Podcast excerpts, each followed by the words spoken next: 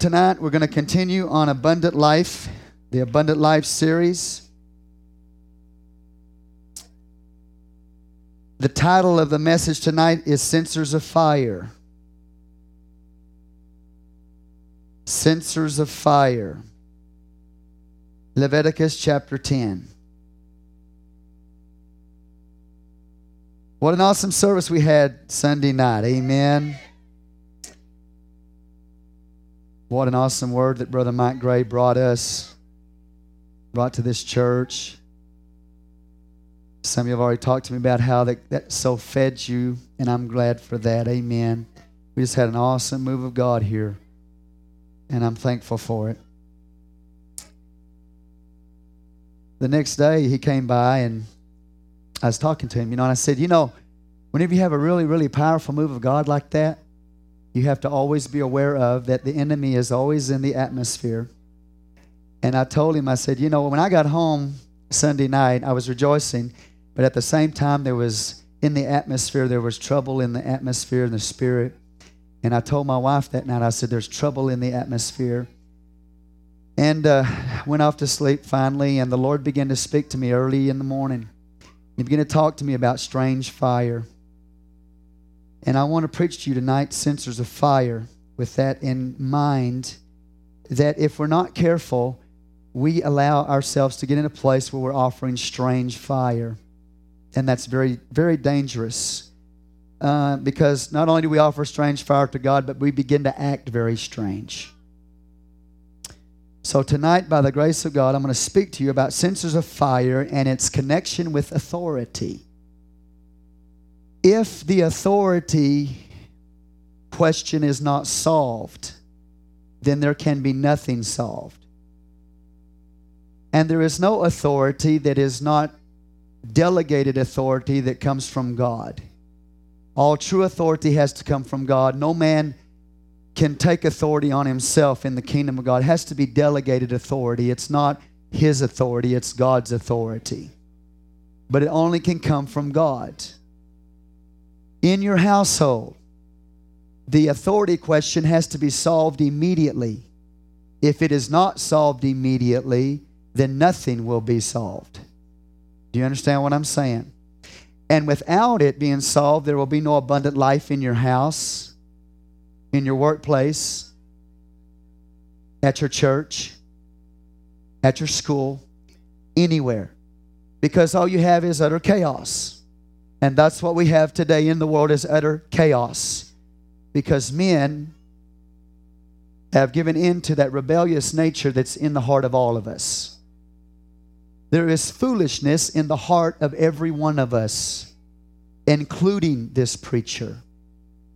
And because in the heart of us there is that foolishness and that rebellion that we carry, we can very quickly move into things that are not godly and begin to experience some very, very difficult problems, situations in our life, spiritual difficulties and problems. And we try to put our finger on and say, What's the deal here? What's going on? And uh, I believe that God has given me direction for you tonight to not let yourself get caught up in strange stuff. Leviticus chapter 10, verse 1. If you have that, say, Praise the Lord. And as you know, a message like this is, is the last thing that I want to preach. It is a great struggle for me to stand up and preach on this subject. And I'm going to tell you why.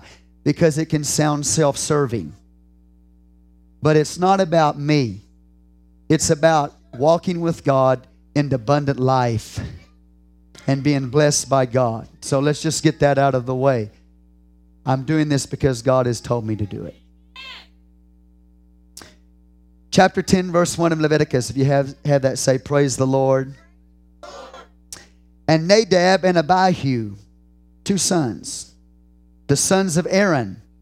Now he's the high priest, and these are his sons.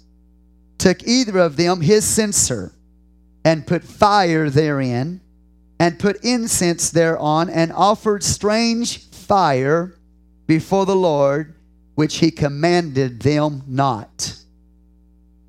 And there went out fire from the Lord and devoured them, and they died before the Lord.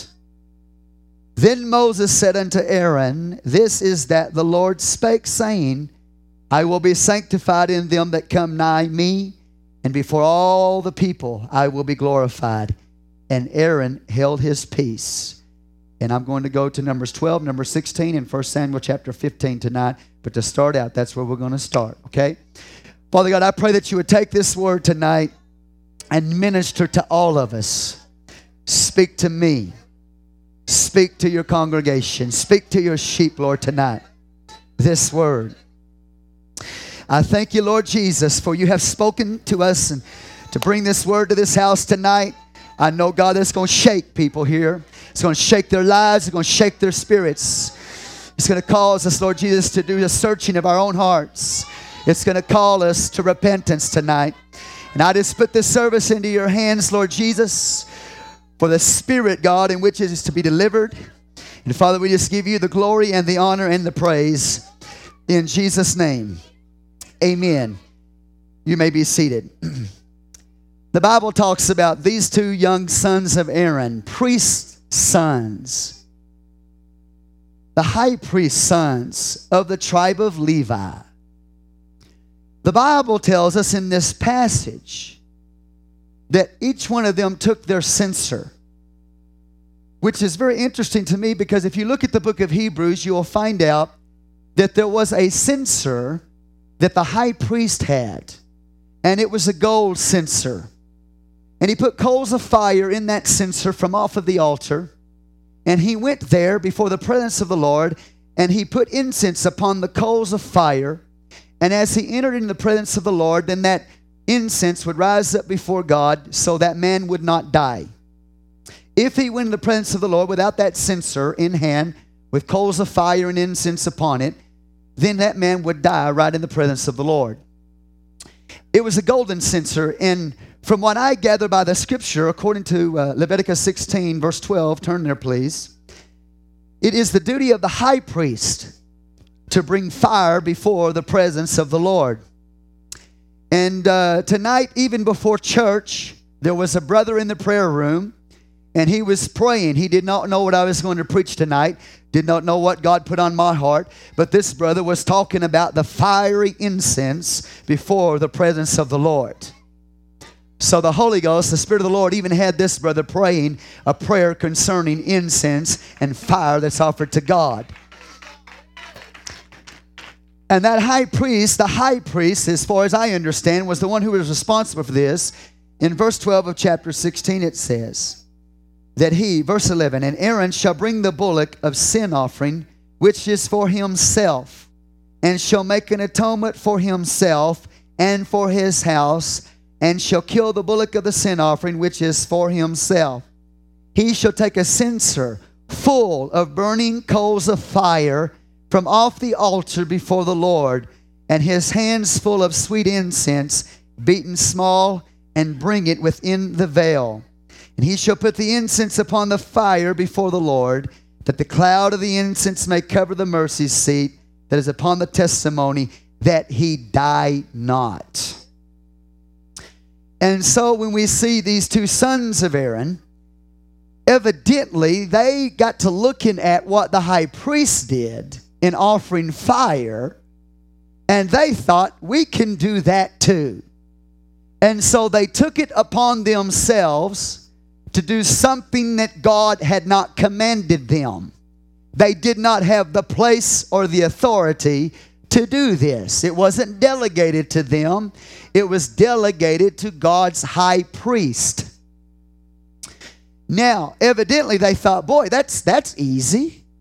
What's so hard about getting a few coals off the altar and putting incense on it and going in the presence of the Lord? There, that's easy. There's nothing hard about that. We can do that.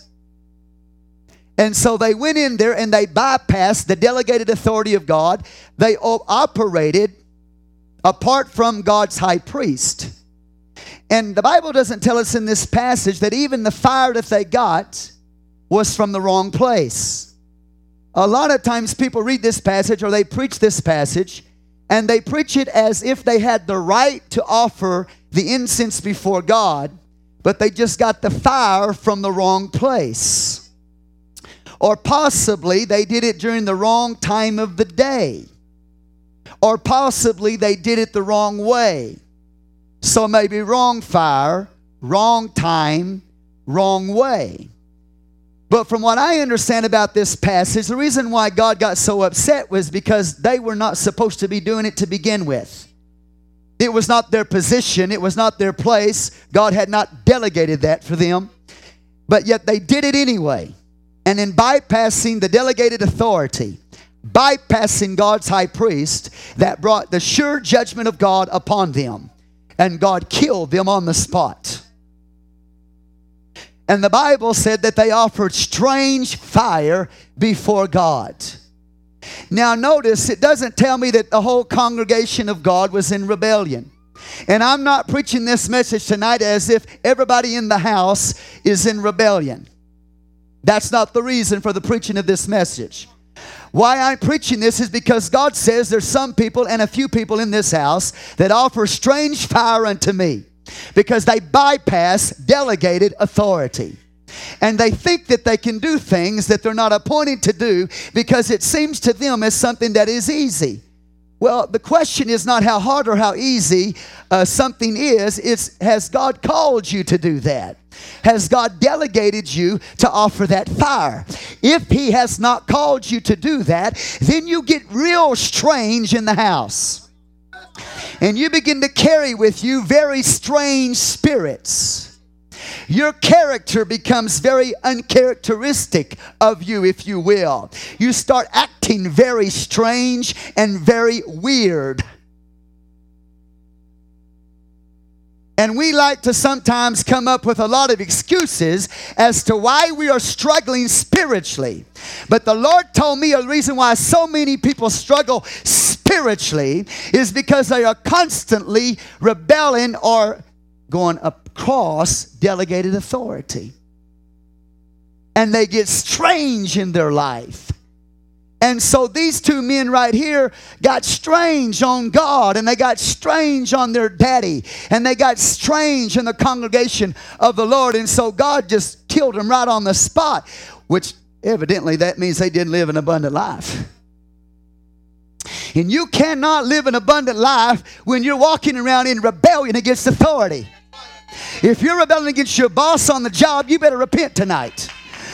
If you're rebelling against your teacher at school tonight, you better repent tonight. Especially if you're rebelling against the delegated authority in the house of God, you better get yourself right with God because you're going to bring us upon yourself anything but abundant life. You're going to bring upon yourself great misery and great confusion of mind and death in your life because you're not walking where God wants you to walk, and therefore you're out from underneath the protection. You're out from underneath the covering. There is a covering, there is a protection. Yes, Lord. And these young men just decided to walk out from underneath that protection and do it their way. And God said, I'll have none of that. Give God some praise tonight. This is a serious thing I'm talking to you about tonight. And sometimes it gets a hold of sons in ministry. It gets a hold of young women who have calls upon their life. They start getting weird in the house. They start getting strange in the house. They start getting rebellious in the house. And they start having all kinds of problems. And, and they're trying to figure out what's going on here. The Lord said, You're offering strange fire to me because you're not rightly related to God's delegated authority. And I know we're in New Testament days. And we need to praise God that we are in New Testament days. We need to praise God that we're in the time of grace. Because if we weren't, we'd all be dead, probably, including me. But you'll notice if you look at this passage, you will see that the chapter before it, that the people of God offered the proper sacrifices unto the Lord. And they did it God's way, according to God's order and the high priest was operating the way he was supposed to operate. And so at the end of doing it God's way, the Bible said the fire of God came down and consumed the sacrifice in their midst. And the last verse of chapter 9 says, And there came a fire out from before the Lord and consumed upon the altar the burnt offering. The fire of God hit that altar there and consumed that sacrifice. And the Bible said, He consumed the burnt offering and the fat, which when all the people saw, what did they do? they shouted and fell on their faces. There was celebration in the house. There was joy in the house. There was victory in the house. There was shouting going on. And they were falling on their face and, and celebrating the mighty manifestation of God's power and glory as He consumed the sacrifice. But shortly thereafter is when you have the story of two men who walked outside of delegated authority. And it says God, they offered God strange furnace fire, and there they died. Which is very interesting to me because when you come into the New Testament, the Holy Ghost is poured out on the day of Pentecost, and everybody's shouting and they're praising the Lord and they're speaking with new tongues, and there's fire setting upon each of their heads in the congregation of God's people. And they're all filled with the Holy Ghost and they appear to others as people who are drunk with joy and victory and power. But before you go too long into the book of Acts, that happens in Acts chapter 2. But when you get to Acts chapter 5, we got a couple in Acts chapter 5. Again, two people. But this time it's a husband and a wife named Ananias and Sapphira. And the Bible says they come before God and they lie to the Holy Ghost. And they offer there in a type, a fulfillment of the type, strange fire to God. So even in the church age, even in the time of grace, God killed two people in the church age because they lied to the Holy Ghost. So in Acts 2, we have the power and the glory and the people of God rejoicing. In Acts chapter 5, that same fire that filled those people now is consuming people because they're strange people in the house of God. So this is not just Old Testament theology, this is New Testament theology. This is the church of the living God and the way the church operates. God has not changed his thinking about authority, God has not changed his thinking about the situations. He's the same God. The God of the Old Testament is still the same God of the New Testament. He has not changed. And so I exhort you tonight to not let something strange get a hold of you. Recognize the importance of God's delegated authority and understand that rank and position and authority only comes from the Lord God. Give God praise. Obedience will always follow the person of faith. But rebellion always follows human reasoning. If tonight you are walking by your own human intellect and reason, it will lead you into rebellion against God.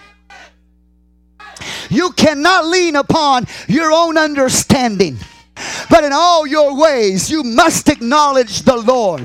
Because the moment you begin to lean upon your own understanding,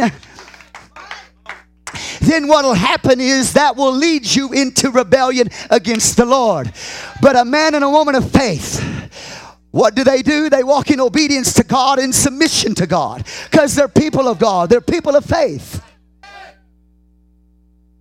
But every once in a while, we let stuff get a hold of our thinking and we start thinking too much and we started getting full of self importance, like Nadab and Abihu did. They got full of self importance and full of self. And you know, well, hallelujah, we want to be seen too, just like daddy is being seen, and God killed them on the spot. You can't live the abundant life that way. Give God some praise. And you, as parents, you have got to drive the foolishness out of the heart of your children. You have to drive it out. You have to settle the authority question in your house first and foremost. That has to be the first thing that you do in relationship to your children is settle the authority issue. The first thing that every new convert must learn, every new person in God's kingdom, the first thing they must learn is the power that God places in a man.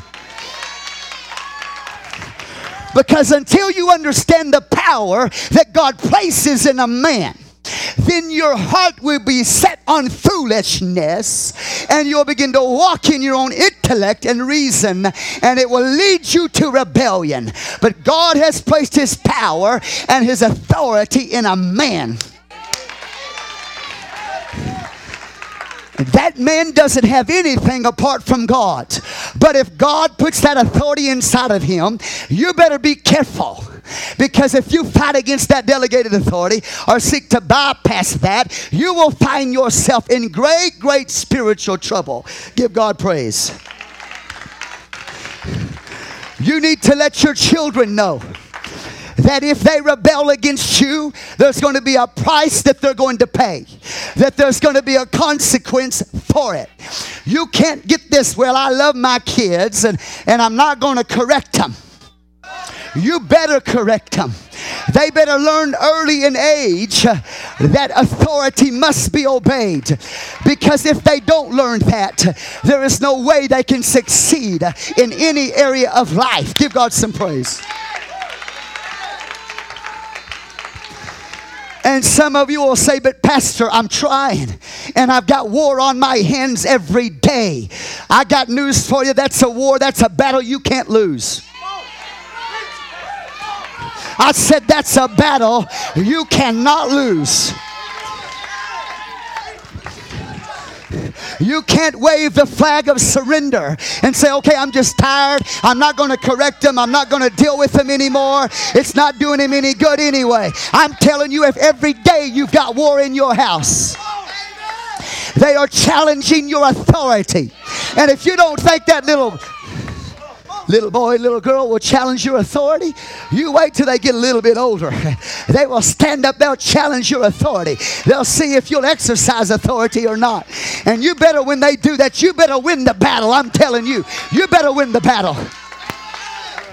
If you don't, you're going to find them in a prison cell, or you might go to their funeral and be a part of their funeral ceremony. You better win that battle, my friend. Give God some praise. We have this example of God killing a couple men for offering strange fire, strange acting characters. But you know what the Bible also talks about in the Old Testament? That if a son or a daughter rebelled against the parents, they took that son and that daughter and they stoned them to death. That's the way God looks at it. But, Pastor, I don't think I'm supposed to be disciplining. You better discipline him. God's, God had him killed in the Old Testament just for rebelling against the parents. You've got to win the battle. I don't care if it's day in, day out, week in, week out, month in, month out, year in, year out. You gotta win the battle. You can't let them just get by with it. They got to understand there's a price to pay for rebellion.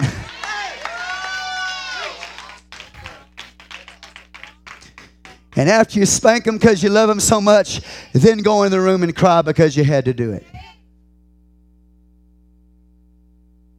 Because if you ever get to a place where you enjoy it, there's something strange about you.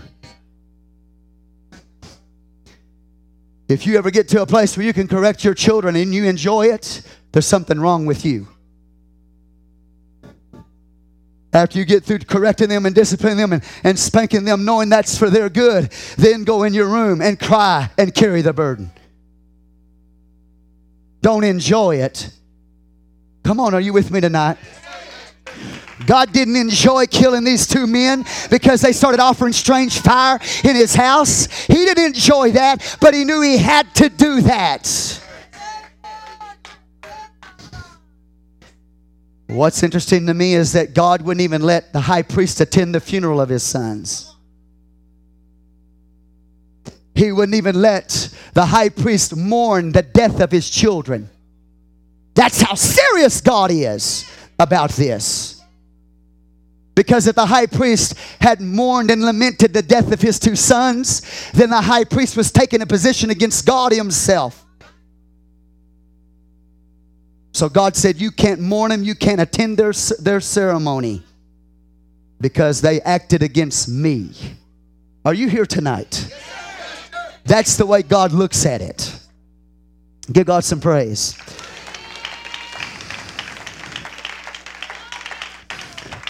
So if you ever go through life and you start acting strange, you start acting char- uh, out of character, I'm going to tell you what to look for first is are you properly related to delegated authority in your life? If you are not, you will begin to act very strange. A spirit will get a hold of you from hell, and it's a rebellious spirit that gets a hold of you. Are you here tonight? And I'm not just preaching my own mind or my own heart. I got this straight from the throne of God. And some of you have been acting weird on us. You've been acting weird on me. And I'm calling you to repent us tonight. God's calling you to repent us tonight.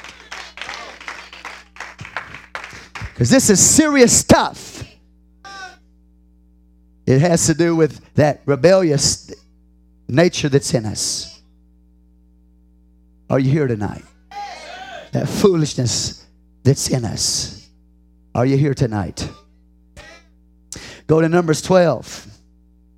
So we saw Nadab and Abihu acting strange, bypassing God's delegated authority. In Numbers 12, we got family members. Now, family members of Moses. Hello, somebody. Bible says in verse 1 And Miriam and Aaron spake against Moses because of the Ethiopian woman whom he had married, for he had married an Ethiopian woman. In their estimation and in their eyes, Moses was wrong. And maybe he was, but it wasn't their place to do anything about it. Hello, somebody. He said this. They said, Watch, they said, Hath the Lord indeed spoken only by Moses? He's not the only anointed man in this house. Wake up, somebody. God doesn't just speak by Moses only, hath he not spoken also by us? and the Lord heard it. See, God wants to use his people. He wants his people to prophesy. He wants you to be anointed. But the tone of voice here is one of rebellion. Moses isn't the only important person in this house. God also speaks by us. We get a word from God too, and God uses us just like He uses Moses.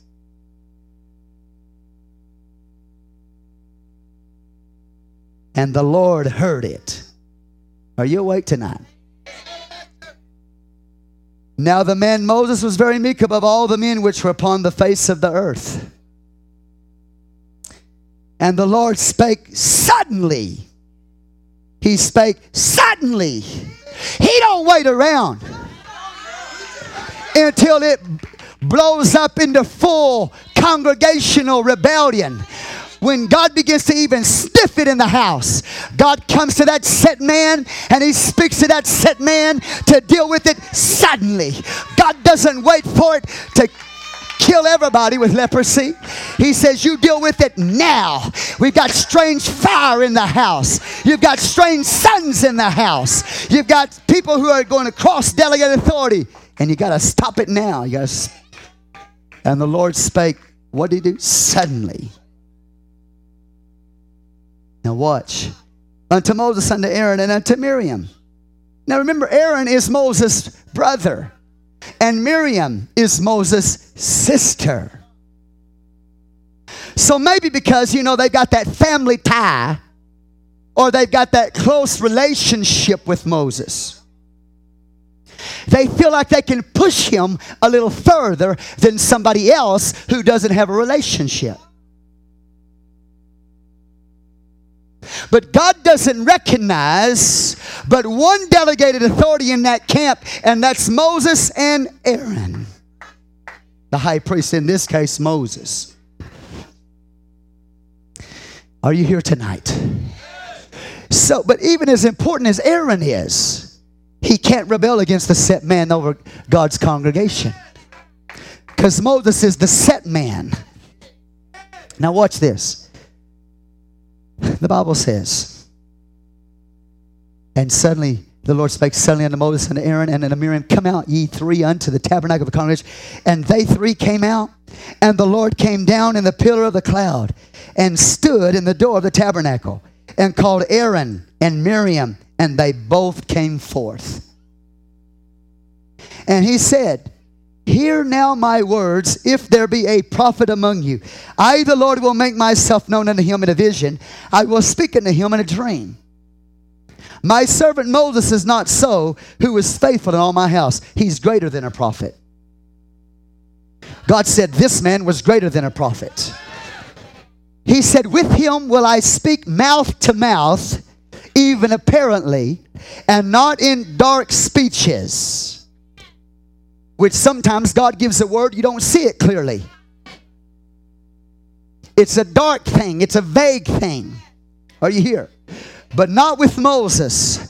He didn't just speak vaguely in dark sentences where Moses had to keep keep seeking the Lord to begin to see the vision clearly. This man, God spoke to him face to face, mouth to mouth. He said, And not in dark speeches, in the similitude of the Lord shall he behold. Wherefore then were you not afraid to speak against my servant Moses? Now it's not about Moses. What's, what's important is, is that's God's man. You see, what I'm trying to show you here is that God didn't, listen, Moses didn't have to defend himself.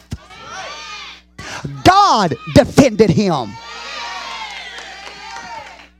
If it's God's delegated authority, that man doesn't have to defend himself. God will take care of it, God will deal with it. Give God some praise. And the watch. And the anger of the Lord was kindled against them, and he departed. And the cloud departed from off the tabernacle, and behold, Miriam became leprous. are you with me?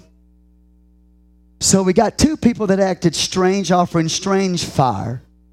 God killed them because they bypassed delegate authority. Now we've got people who are the family of the man of God speak just talking against the man just talking against the man and god comes in there and it doesn't matter what kind of relationship physically they have god steps in there and he hits that sister of moses with leprosy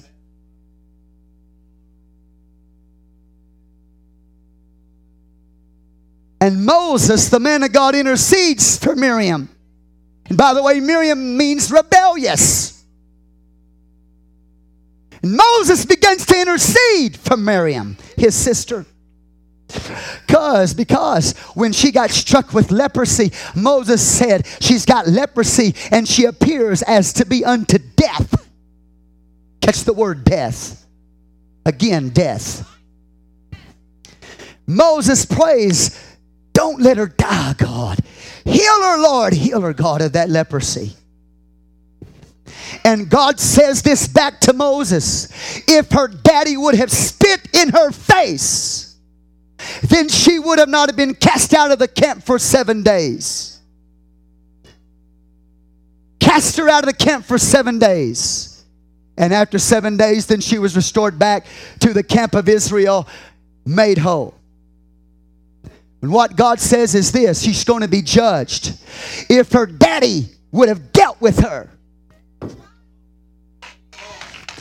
then she would not have grown up and speak against delegated authority. But because her daddy did not spit in her face when she rebelled against the authority, now God comes down and judges her with leprosy and casts her out of the church of the living God for seven days. You don't think God is not serious about this? You better get a hold of your children now because if you don't, they're going to go up and they're going to rebel against every boss they work for. They're going to rebel. Oh, come on, somebody. And then somebody say, Well, I love them, Pastor. You don't love them if you don't correct them.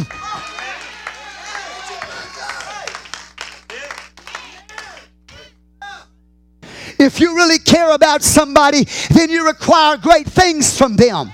If you don't care about them, you don't require anything from them. It's a sign of a loving father and a loving mother's care when they require great things from their sons and their daughters. But if you let them off the hook, they're going to grow up and rebel. They'll never succeed in life, end up in prison, maybe not even saved because they can't handle a pastor telling them what to do. You, did you know that God was like that? That's the way God sees things. If her daddy would have spit in her face, then she wouldn't have had to have been cast out for seven days. I'm telling you, man, we're messed up. We listen to too much psychology and philosophy. That foolishness is shut up in the heart of all of us. So God said, I just can't let her off the hook, Moses. I, she's done this. I can't just go down there and, and heal her. I know you've interceded for me or to me for her, but I can't just let her off the hook. I've got to do something here. And so he left the leprosy upon her, that disease and sickness, for seven days. If rebellion doesn't kill you, it will bring disease upon you. It'll bring, come on, somebody. It'll bring sickness upon you. It doesn't kill you. Somebody say, Praise the Lord. Praise the Lord. Now go to number 16. So we see there Moses again interceding for a rebellious person, but God still judges. In Numbers chapter 16, the Bible says, now Korah, the sons of Izhar, the son of Kohath, the son of Levi. Let me tell you something. This is the least liked message that can ever be preached in a church. But it's the most important one that I can preach to you. Because if you don't get a hold of this, you have no hope of being saved. Because what'll happen is you'll come into the church for a season. And then when they have to correct you and deal with you, you'll be out the door. And when you're out the door, you can be destroyed. Number 16. Now Kor, the son of Izhar, the son of Kohath, the son of Levi. Say, the son of Levi. Oh, we got another Levite here. See, we got all these leadership problems.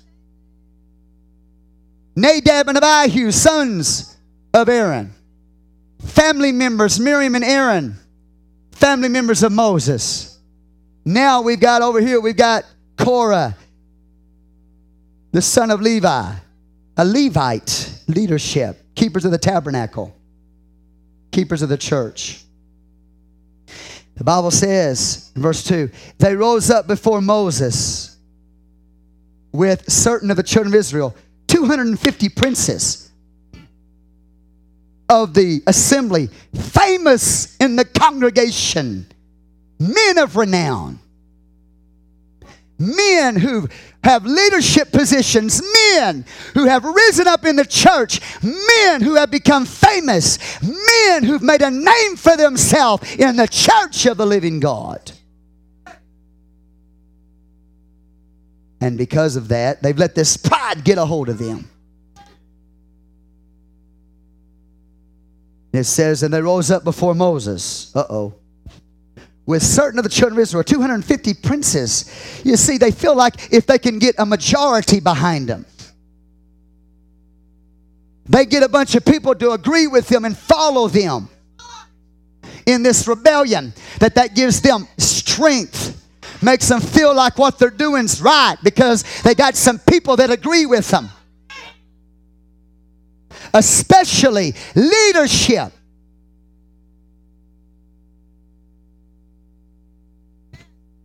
Watch. They gather themselves together against Moses, against Aaron, and said unto them, You take too much upon you. Hmm, sounds like they care about him, don't they?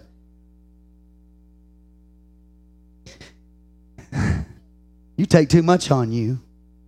Watch. seeing all the congregation are holy. Like, who do you think you are?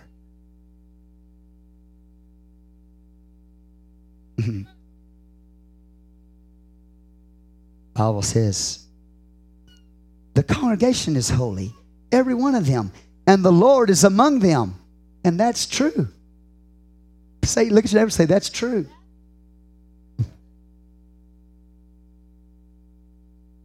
Wherefore then lift up yourselves above the congregation of the Lord. Why do you lift yourself above everybody?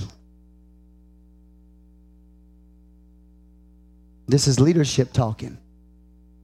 These are people that are famous in the church. These are leaders who've let a spirit get a hold of them. Pride's got a hold of them. And when Moses heard it, he fell upon his face.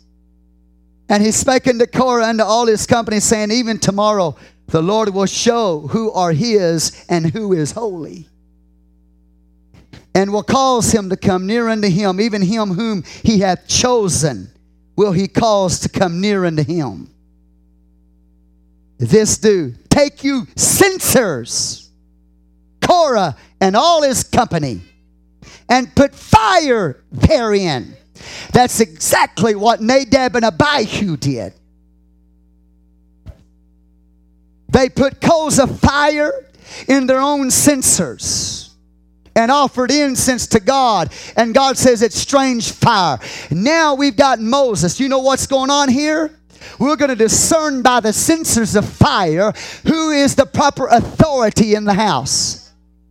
It was by the censers of fire that Nadab and Abihu offered unto God strange fire and killed them. Now Moses says, in a similar situation, he says, Now take censers of fire, and we're going to determine who has the rightful position to be in the priesthood by the censers of fire. Are y'all here tonight? I don't expect you to run and shout he says this right here. Take your censer's Korah and all his They put fire therein. Verse 7 Put incense in them before the Lord tomorrow, and it shall be that the man whom the Lord doth choose, he shall be holy. You take too much upon you, ye sons of Levi. See, before that, you know, you read we just got through reading. They thought Moses was taking too much on himself. That's what they told Moses. Then Moses says, No, you take too much on yourself. And God's going to straighten all this up by tomorrow. And He's going to do it in connection with the censers of fire.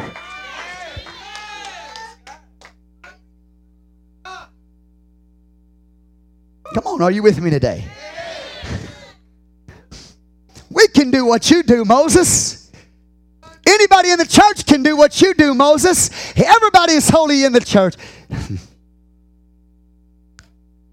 you just take too much on yourself, Moses. Are you getting the picture here?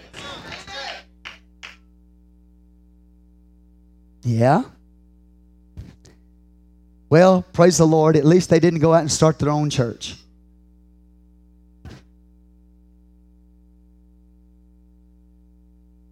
They just wanted to take over his.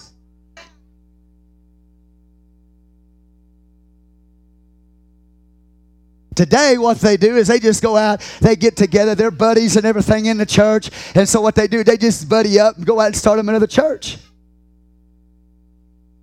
Most of the time. But here, they wanted to take over this one. Woo! Lord have mercy.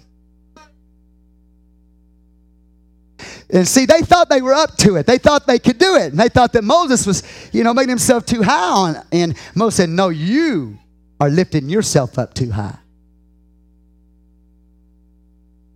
Are you getting the point? Yeah, yeah, yeah. Whew, I feel the Holy Ghost right now.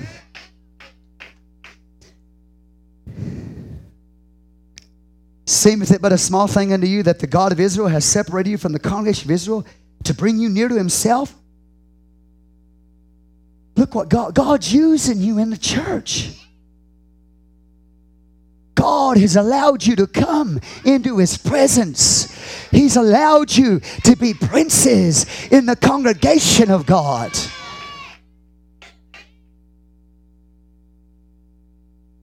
But that's not enough for you. You want it higher. You are you're full of self-importance. It's all about you being placed in a higher position. You're not willing to settle for being used by God as a prince in the house of the Lord.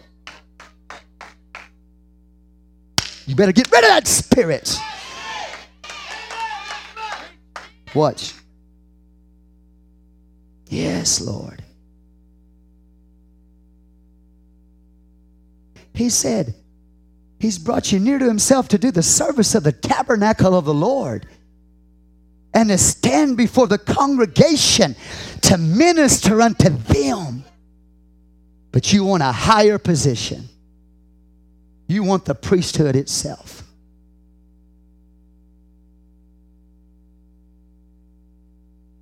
Watch.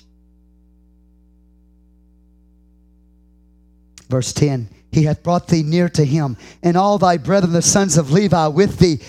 And seek ye the priesthood also? You're not willing to just be in leadership. You're not willing to just stand before the congregation and minister for God. Be a leader. What a high calling, a high privilege that is. But that's not enough for you because you're full of ego. See, you cannot manage ego.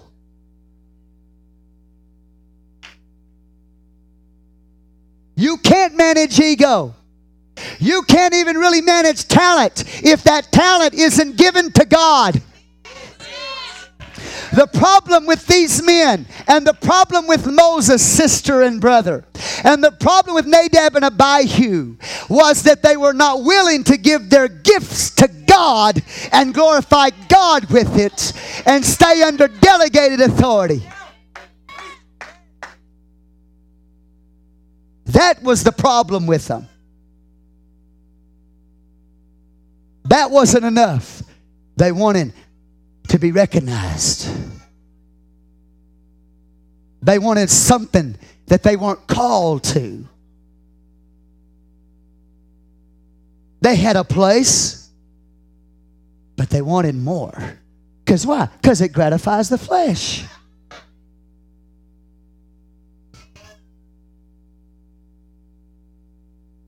Watch.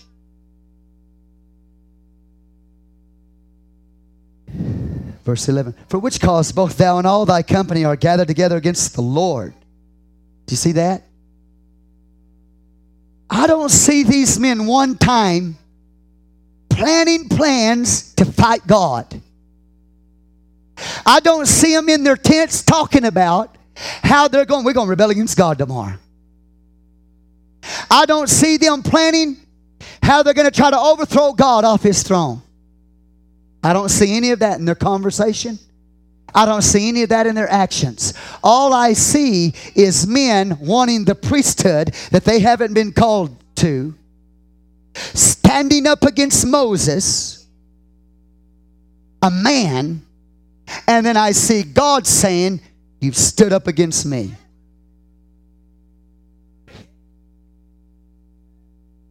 See, nobody will admit they're rebelling against God but they feel like they can stand up against the men of God that God sets up over them. And it's okay for them to do that, but it's definitely, you know, they definitely know it's wrong to, to try to overthrow God in their life. But when you stand up against delegated authority, you're standing against God Himself.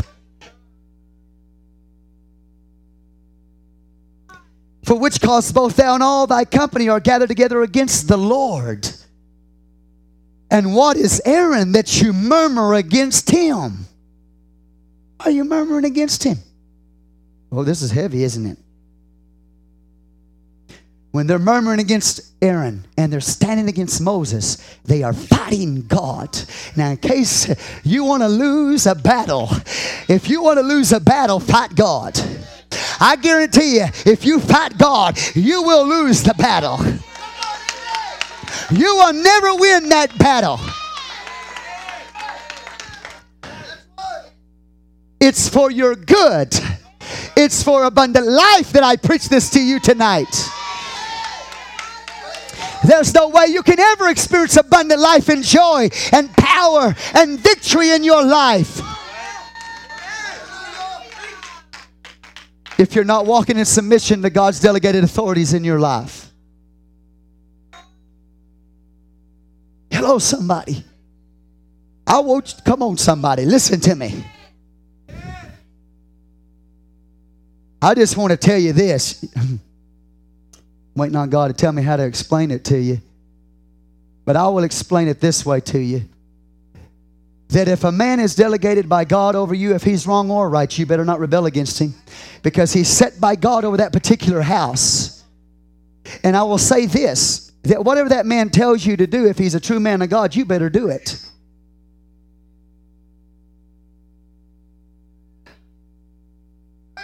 If they tell you to fast for a week, you better fast for a week.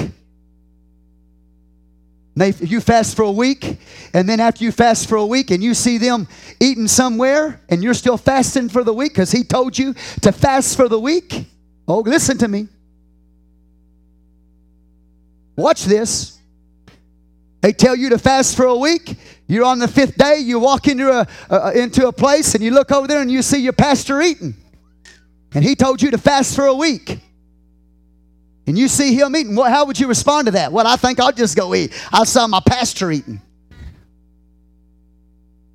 Would you get angry? Would you get mad? Look at that. He told us to fast. That hypocrite over there, look at him. He's over there eating. I tell you what you do if you're a true man and woman of God, you keep fasting.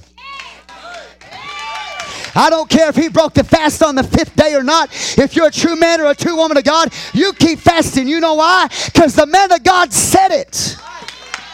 And if you want to know who I'm talking about, I'm talking about myself. I walked by a man of God who told us to fast for a week. And I walked by and found them eating in a restaurant after about five days. You know what? I finished my fast. So I'm not telling you something that I don't live and have not lived.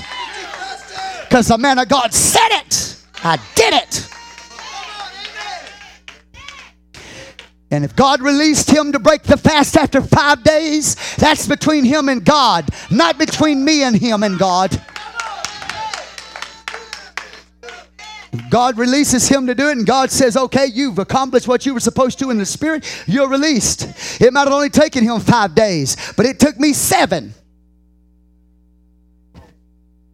And then shortly after that, he put us on another fast, three more days on top of that. You know what? I didn't rebel against the man of God.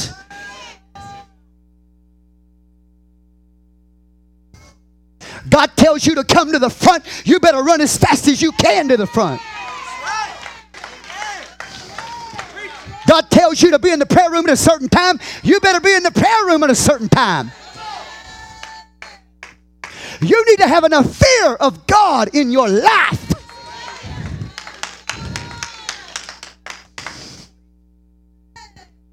The man of God says, Let me know when you're not going to be in church. For you to not let him know you are in rebellion. And you wonder why you got the problems you've got in your life. Because the man of God has no idea where you are. You know why you do that? Because you're not submitted. You say, but Pastor, I'll obey you. You obey in what you want to obey, but you're not submitted because when you're submitted, you wouldn't think twice about missing the house of the Lord without letting that man of God know where you are. You wouldn't think twice about not calling your job your workplace tomorrow if you decided you couldn't make it. I guarantee you, you'll call them or you'll be fired the next day afterwards, and you know it. And I've got some people in here who've been in leadership who thinks they could just skip church anytime they wanted to, anyhow they wanted to. You know what that tells me? Your spirit's not right in the eyes of God. For you to be able to get to that place in your life where you don't think you need to, you're out of order. And no wonder God has set you down.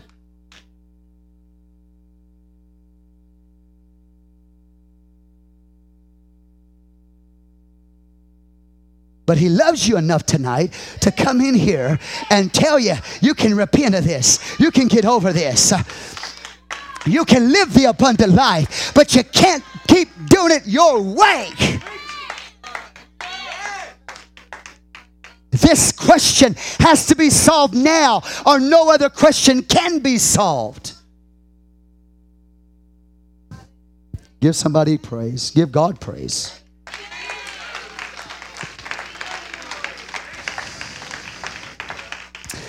you know, you know the story. You know what the difference between obedience and submission is. You know what it is. We shared this with you, and we've learned this that obedience is when somebody tells you to do something, they tell you to sit down, and you sit down. You obeyed. You obeyed. You sit down. But submission is when your heart is sitting down. But you can be obedient and not submissive, which means you sit down on the outside, but you're standing up on the inside. I'll obey it, but I don't like it. I'll sit down, they told me to sit down, but I don't like it. Then you're not submitted. Because a submitted spirit is like this whatever he tells me, man, I'm going to do it. Woo, praise the Lord, I'm happy to do it. God, hallelujah, man. Are you getting the point here? There's a lot of people who are obedient but are not submitted.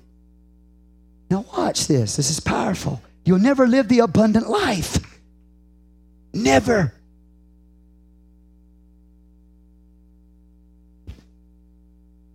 Watch what they say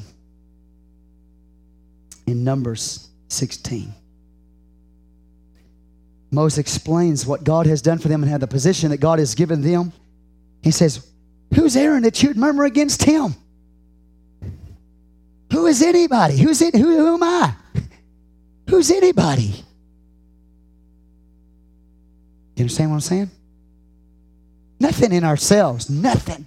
Nothing. Nothing. Watch this verse 12. And Moses sent to call, what's this? He calls Dathan and Abiram, the sons of Eliab, which said, We will not come up.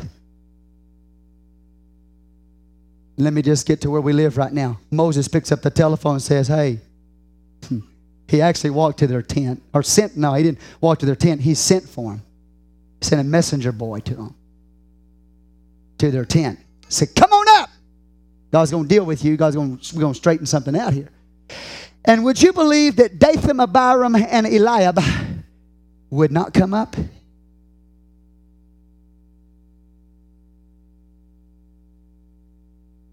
And they justified why they wouldn't go up.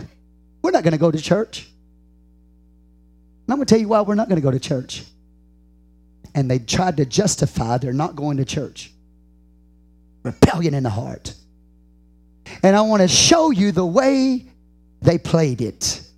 They're in denial. Whenever you find somebody like this, you're going to find somebody in denial. And shortly after denial comes demonic. I went and prayed for somebody last Wednesday night, went right up to them. I went to pray for them, and they were full of denial. And I'm telling you, friend, God said they're full of demons too. And all they could do is just deny about where they were. I'm okay. Yeah, I'm okay, you're okay kind of stuff. That's not true in denial. Backslid, demons in their life, but I'm okay. That's the way they always sound. I'm okay. Everything's cool with us. We're doing great. And the reason why we don't go up is why. Or watch this. Are y'all getting this? Mm-hmm. You know, people like to go to a church where the power of God is, don't they? They like to go to a church where the glory of God is poured out. They like to go to the house of the Lord where the Spirit of the Lord is so wonderful. But then when they hear a word like this, I will just say this this is why you feel what you feel when you come in here. Because if we didn't preach like this, you wouldn't feel what you feel when you come in this house. Because if the government of God is not right, the glory is not going to be right. But if you get the government right, the glory is going to be right.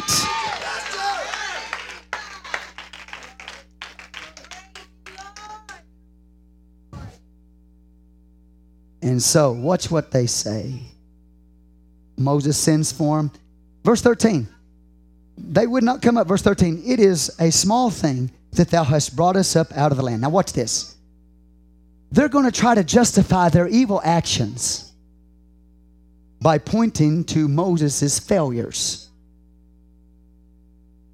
And we're just going to see if that swings with God.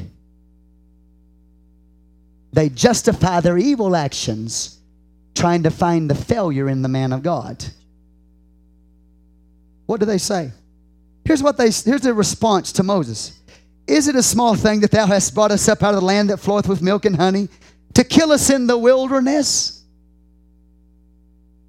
Except thou make thyself altogether a prince over us? You brought us out of Egypt into the wilderness so you could just rule somebody. You are power hungry. You just want to have somebody in your life that you can boss around, Moses. That's why you brought us out here. So you could rule over us and dominate over us and lord over us. No man of God is called to lord over you. They are delegated authorities in your life. No man is called to lord over you.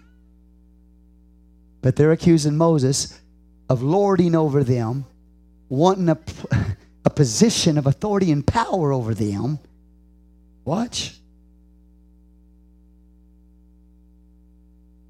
Verse 14. Moreover, thou hast not brought us into a land that floweth with milk and honey, or given us inheritance of fields and vineyards. Wilt thou put out the eyes of these men? We will not come up. everything you've been preaching about, we're going to the promised land, we're going to be blessed. Oh, that's a bunch of lies, they said to Moses. We hadn't seen it in our life, and so we don't have to come up when you call us. You just want to be a boss over us anyway. We don't have to listen to you because your word's not coming to pass. We'll see what God thinks about that. Man, we're out here in the wilderness. We're going to die. And you've been preaching us paradise. You've been preaching blessing to us, and nothing but hardship has come our way. You haven't brought us to the land flowing with milk and honey, so we don't have to come up now. some of you got that spirit. You got that spirit because you've experienced some hardships in your life, you won't go to church because you, you sit in your house and you sulk and you mope and you rebel. And you think you don't have to be accountable because not doing anything for me, not helping me. Wow, it's powerful, isn't it? So they try to justify their evil actions by trying to find error in Moses. And that's a very tricky thing to get yourself in because then you feel right. You're looking for a way.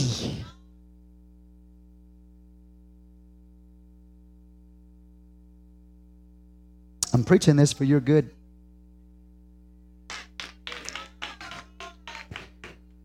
to call the pastor, let him know where we are. Who's he think he is anyway?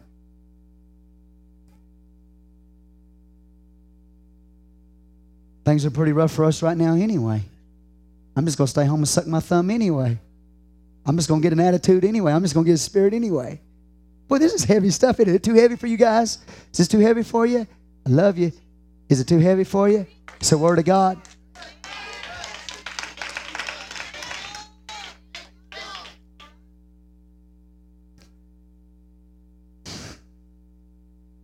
Watch verse 15. Moses was very wroth. He was very angry. Now, that's interesting to me because in one passage it says he's the meekest man in all the earth. And now we find this man losing it.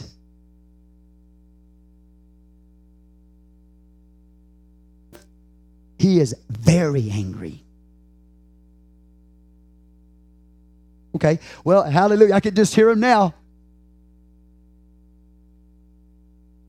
got it. No love. Dathan, Abiram, and Eliab. I can hear it now. Hey, Moses lost his temper. See, I, we told you. We told you. We don't have to go up and mess with that guy. Lose his temper. What he says didn't come to pass. He's not really a man of God anyway. Ooh, we're going to find out. We're not doing too bad. What's he going to do? Call us up there and pull our eyes out? Son, you're digging a deeper hole for yourself. Everything you're doing, you're digging the hole a little deeper. And you're digging it without a shovel because God's fixing to dig it for you.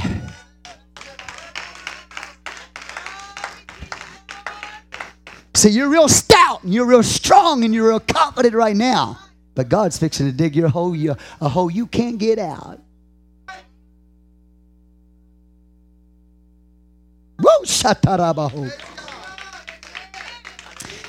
And Moses was very wroth and said unto the Lord, respect not thou their offering.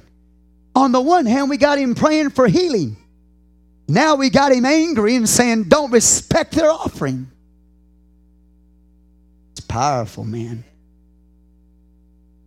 I have not taken one ass from them, neither have I hurt one of them. I haven't done any harm to them, any of them. Moses said unto Korah, Be thou in all thy company before the Lord, thou and they and Aaron tomorrow. You be there. And take every man his censer. And put incense in them. And bring ye before the Lord every man his censer. 250 censers. Thou also and Aaron, each of you, his censer. The censer is the mark of the test.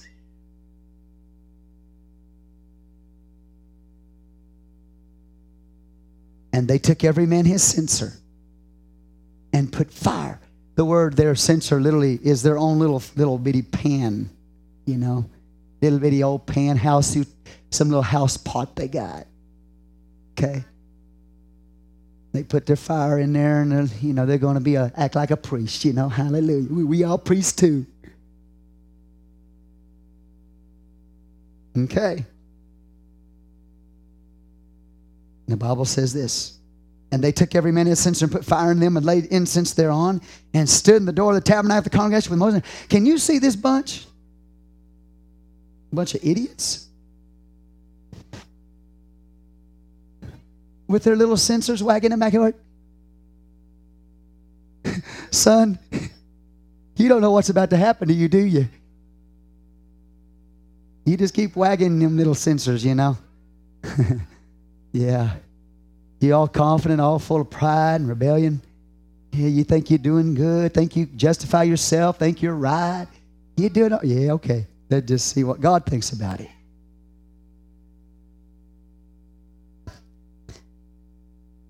You're taking too much on you. now, watch this.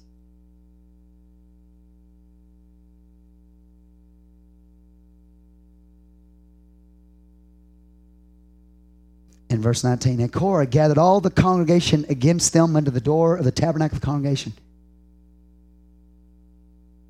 Now, I don't know exactly how to look at that because I know we got 250 princes. I know that we've got Korah.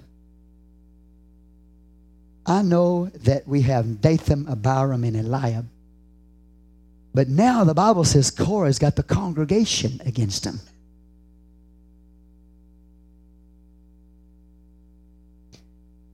And the Bible says, And the glory of the Lord appeared unto all the congregation. And the Lord spake unto Moses and Aaron, saying, Separate yourselves from among this congregation that I may consume them in a moment. Do you catch these words like suddenly?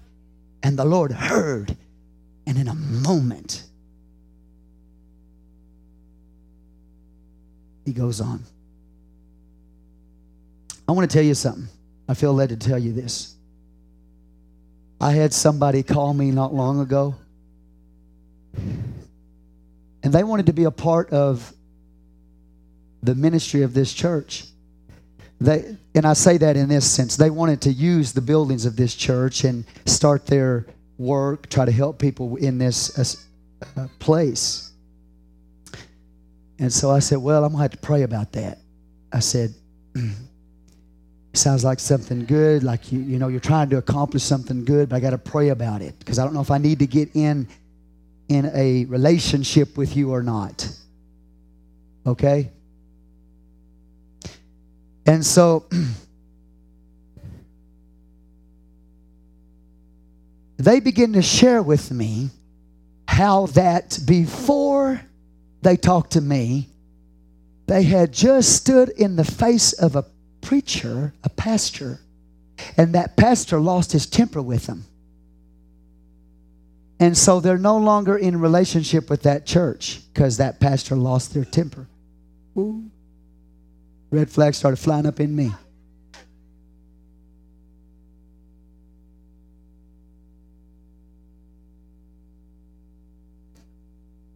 I might not agree with everything about that man, but I'm going to tell you something, man. Unless you, if, unless you're equal in ministry with him or above him in ministry, you do not want to deal with him. God doesn't call saints to go toe to toe with with rank. He calls rank to deal with rank. He calls Paul's to deal with Peter's. You don't stand toe and toe with somebody that you're not in the same rank with or higher rank. And when I found out that, that's all I needed. I called him up the next day. I said, I just don't feel led of God to do that. Woo, you talk about that spirit Man, that spirit, that true spirit that was on her, rose up. Lord have mercy. And I was loving and kind as, you know, like I always am. I, am serious. I loving and kind to her. That old spirit rose up. Woo! And I found out, boy, she just gave me a tongue lashing to everybody. She, I found out later, you know, she went in our church. Found out later that, boy, she didn't let me have it, man. Thank God, man. If I'd have got into a relationship with her, there's no telling what would have happened to me. But see, God will protect you. As soon as I found out she gave up, you know, got into it with that pastor, I said, whoop, uh, that's all I need to know, man. There's something that caused him to get angry at you.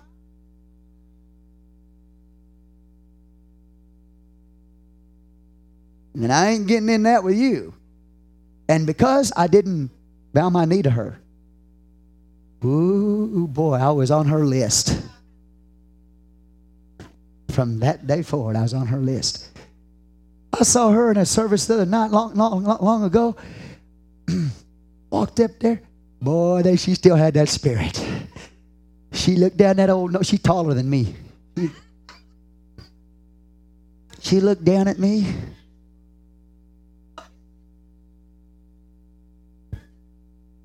I was, th- I was praising the Lord all the way out the door. Thank you, Jesus. Thank you, Jesus. You saved my hide.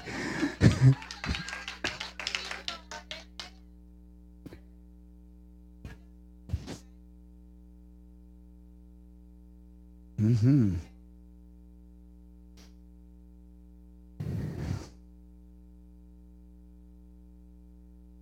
Bible says in verse 20, the Lord spake unto Moses and to Aaron, saying,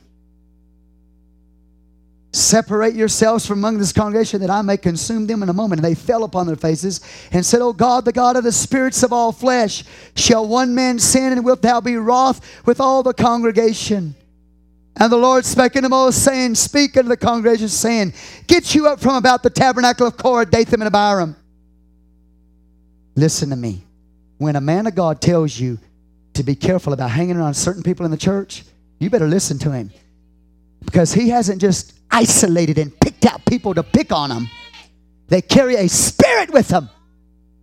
And if you keep walking with them, you're going to go to hell with them, you're going to be destroyed with them.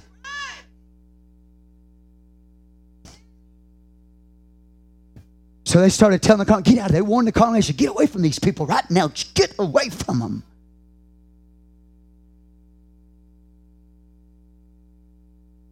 Is everybody all right?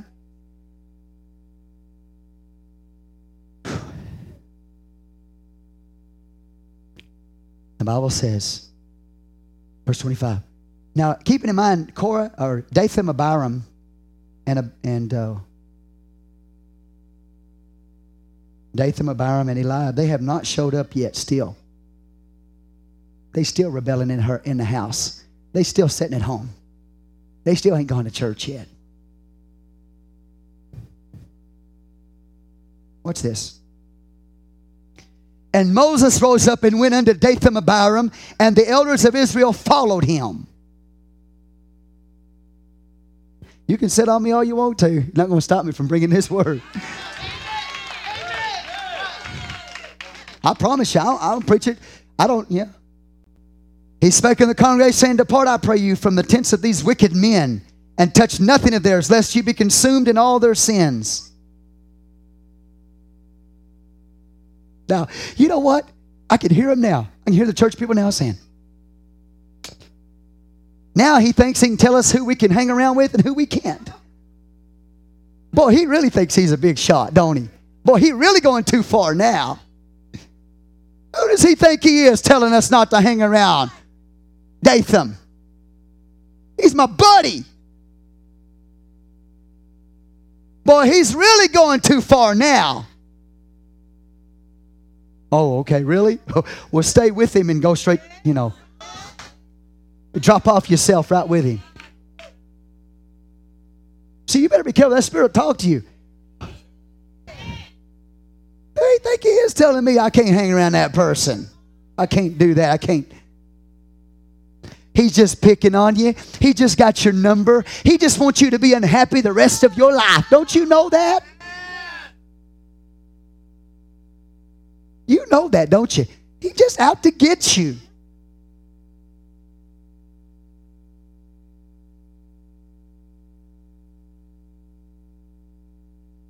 Mm-hmm.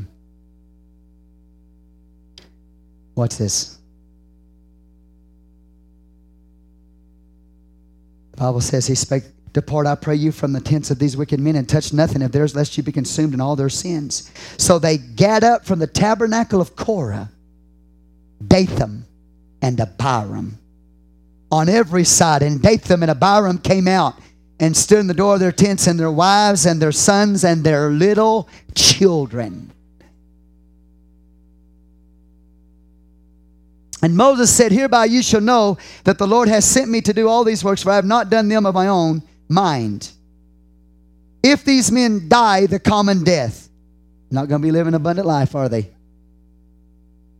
Or if they be visited after the visitation of all men, then the Lord hath not sent me. That means they just die, you know, sort of natural death.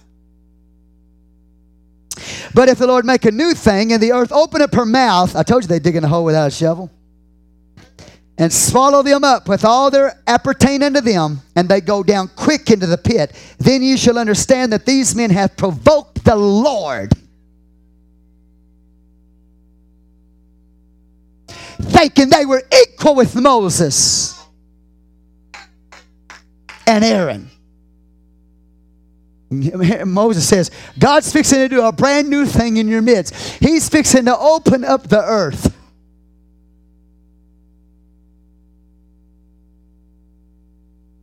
He's going to open them, her mouth and swallow them up with all that pertain to them, and they go down quick into the pit. Then shall you understand that these men have not have provoked have provoked the Lord. And it came to pass, as he made an end of speaking all these words, that the ground clave asunder that was under them. And the earth opened their mouth and swallowed them up and their houses, and all the men that appertained appertaining to Korah, and all their goods. They and all that appertained to them went down alive into the pit. The earth closed upon them, and they perished from among the congregation. They went straight to hell, body, soul, and spirit. They didn't even die first. And their spirit separate from their body and go to hell. They went to hell, body, soul, and spirit in a moment. Why? Because they're rebelling against delegated authority.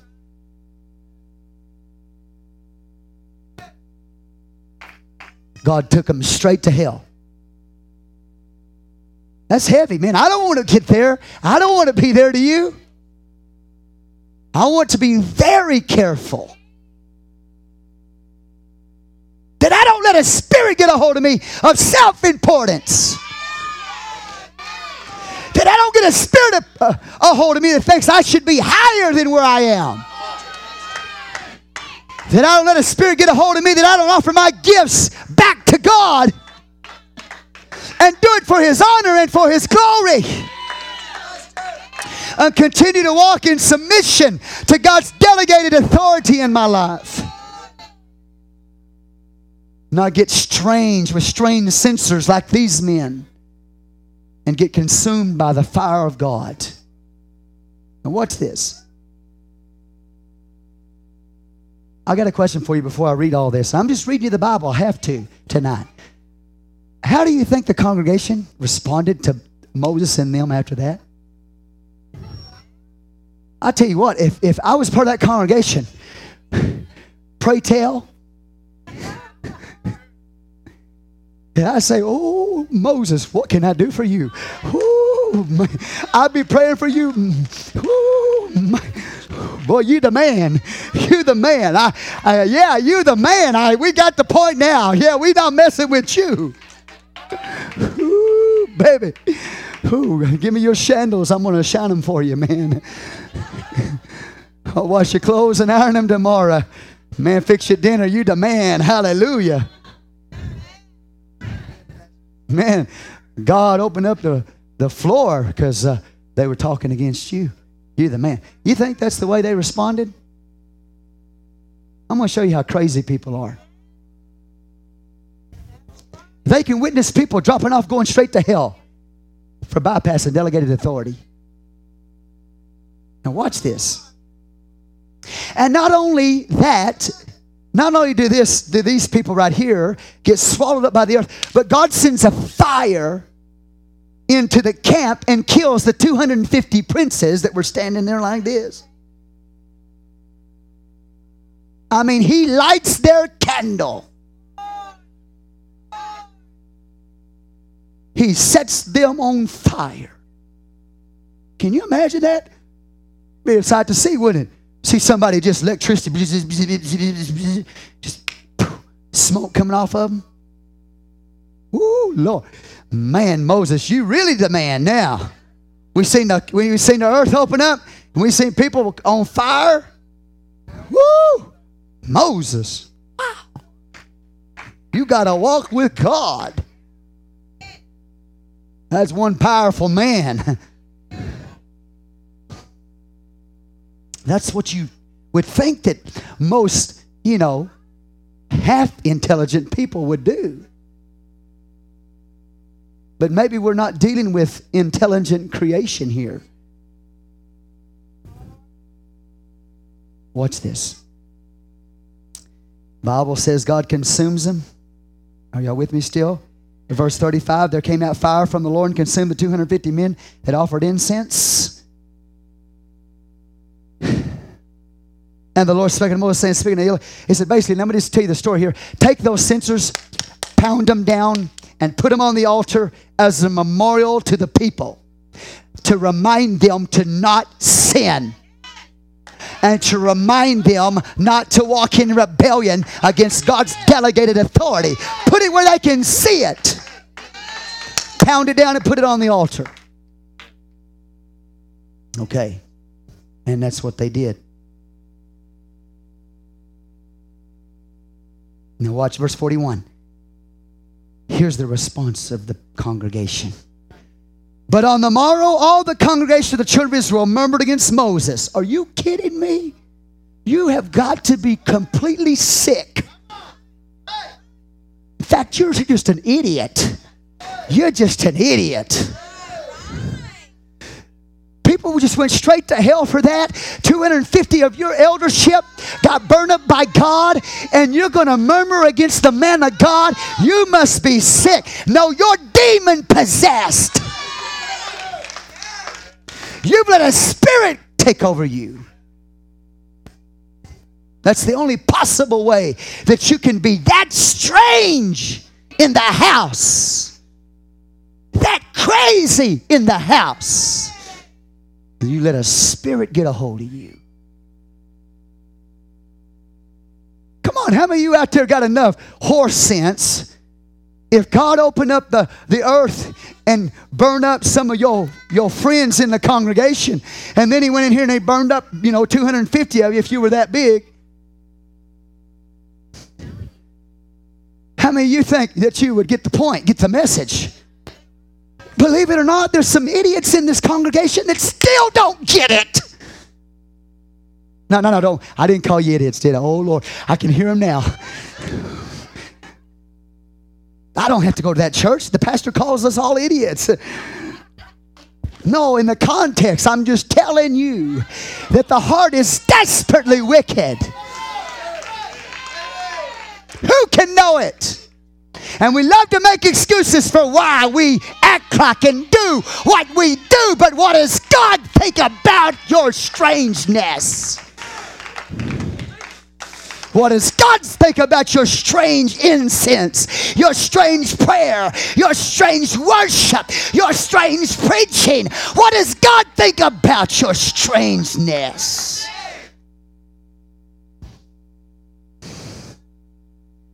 telling you, this is a strange portion of Scripture that you can have all of that wiped out and this strange response of the people of God says, Oh God, I feel fear of God in my spirit. Watch this. But on the morrow, all the congregation of the children of Israel murmured against Moses and against Aaron, saying, Ye have killed the people of the Lord.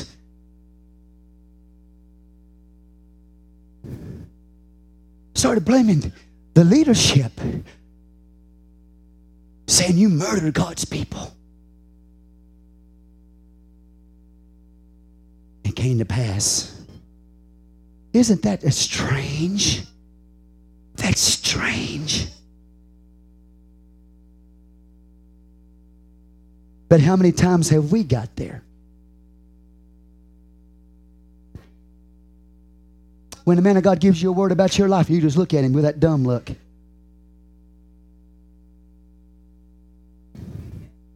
I tell you what it is a spirit. It's rebellion. We don't like it.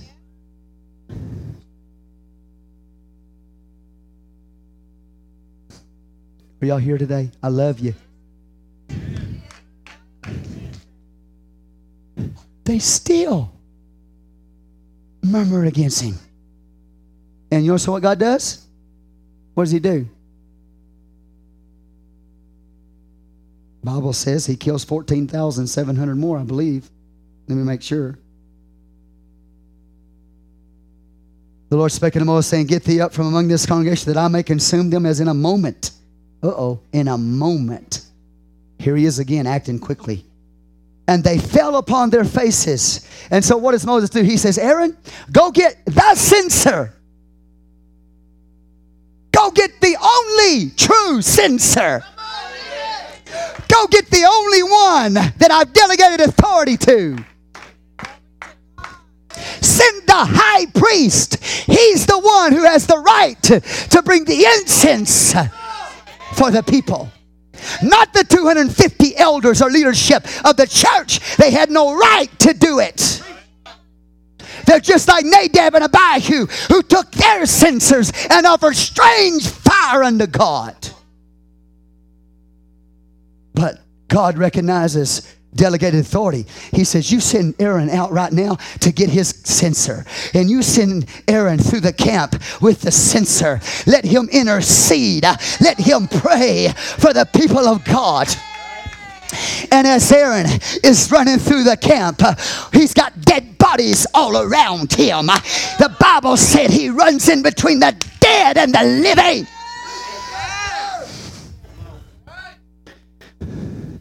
Swinging that incense. And because he is walking in that camp between the dead and the living and swinging that incense as God's delegated man who had the right to offer it, God stop the plague. But not until, he says, watch. Verse 47 Aaron took as Moses commanded, ran in the midst of the congregation. Behold, the plague was begun among the people. And he put on incense and made an atonement for the people. He stood between the dead and the living, and the plague was stopped. He's the only one that has the censer of fire that God recognizes. Everything else is a, a strange censer of fire. And when you carry a strange censer of fire about you, you begin to act strange. And pretty soon, what happens is the fire that you carry will be what consumes you in your destruction but you put it in the hands of the right man. You put it in the hands of delegated authority. It is not strange in that man's hand in that man's hand. He is uh, the true censer of fire. In that man, uh, he's consumed but not yet burned. Uh, in that man, God recognizes, God places his power and authority. He has stopped the plague. And just because He can do it doesn't mean you can do it. Fourteen thousand seven hundred people of the congregation of the Lord dies before this, the proper authority can get to them to let them know you don't have to die. Understand that you don't want to carry the wrong censer. Understand you don't want to bypass delegated authority. Understand you don't want to get strange on God. Understand the order you're supposed to. Understand how to live abundantly. Understand how to have life everlasting mercy. Understand how not to go to hell. Understand how to be blessed. Understand. Understand how not to get diseases. Understand how not to die early. Understand how not to be strange.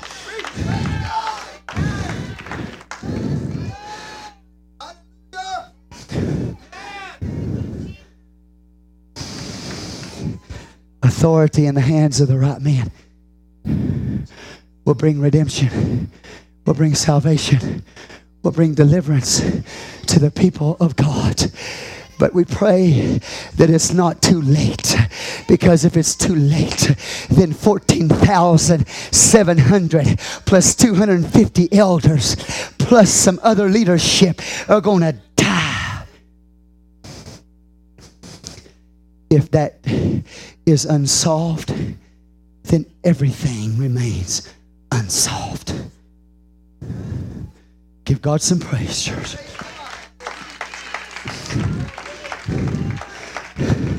Who among you want to be the strange ones in the house to offer strange worship and strange fire and strange singing and strange preaching in this house? God is in this place tonight to get rid of those spirits, to get you to repent, to get you to fall on your face and cry out to God and say, God, that's been me, but I repent, I turn around. Yeah. I've been acting weird. I've been acting strange.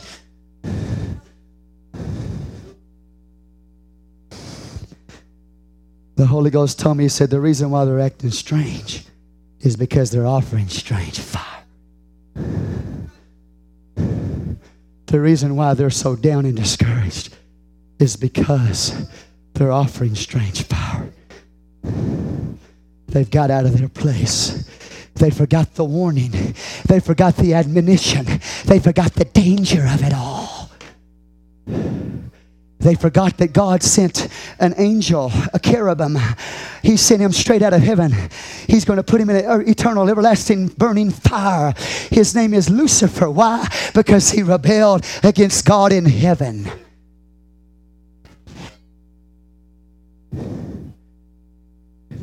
Don't forget this pound the plates, crush them flat, put them on the altar. So all of the congregation of the righteous can be warned to never do that again. Give God some praise in this house.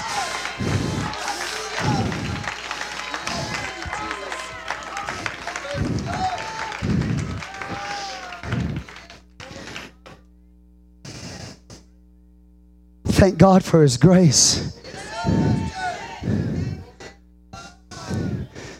On the one side, the Bible talks about how the ministry is a ministration of death to those who do not believe, but our ministration of life to those who will believe. And this is a perfect picture of it.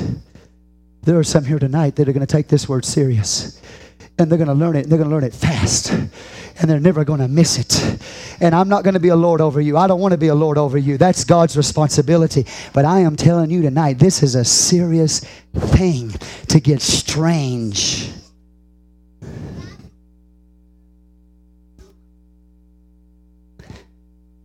Come on, somebody. The Bible says he stood between the dead and the living. The plague was stayed. Now they that died in the plague were 14,700 beside them that died about the matter of Korah. And Aaron returned unto Moses unto the door of the tabernacle of the congregation, and the plague was stayed. It's powerful, man.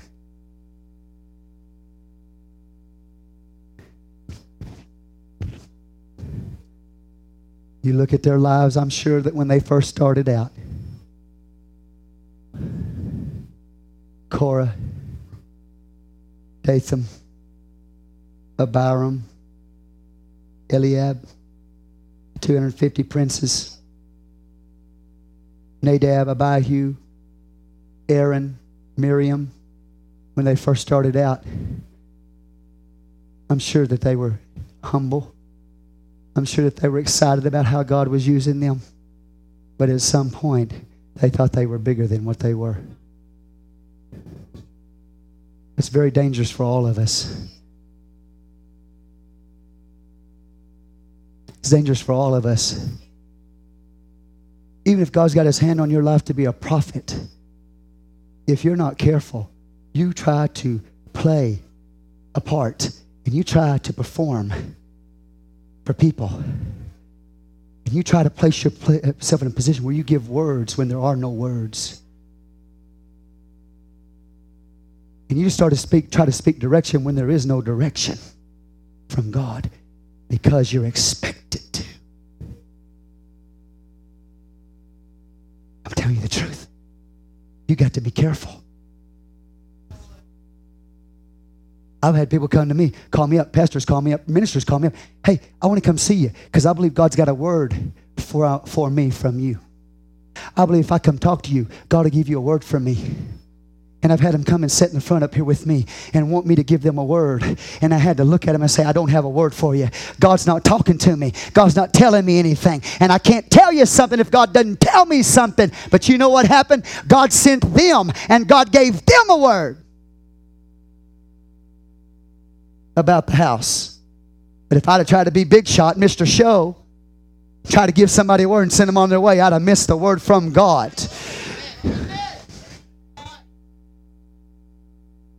Give God some praise, church. All of us can be, begin to move in strange fire, acting out of character. Can happen to anybody. It happened to those men. It could happen to me. It could happen to you. Let me go to another scripture. This is found, and I'm coming to a close. How many want to live abundant life? You won't live it in rebellion. It's impossible.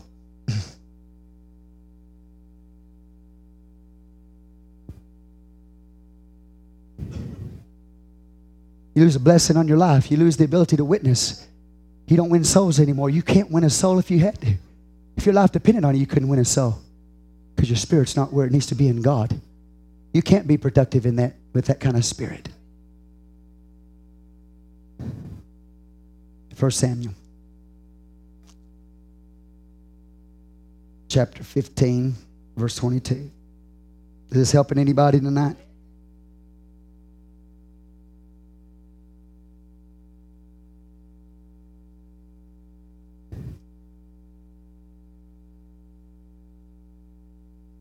Hallelujah.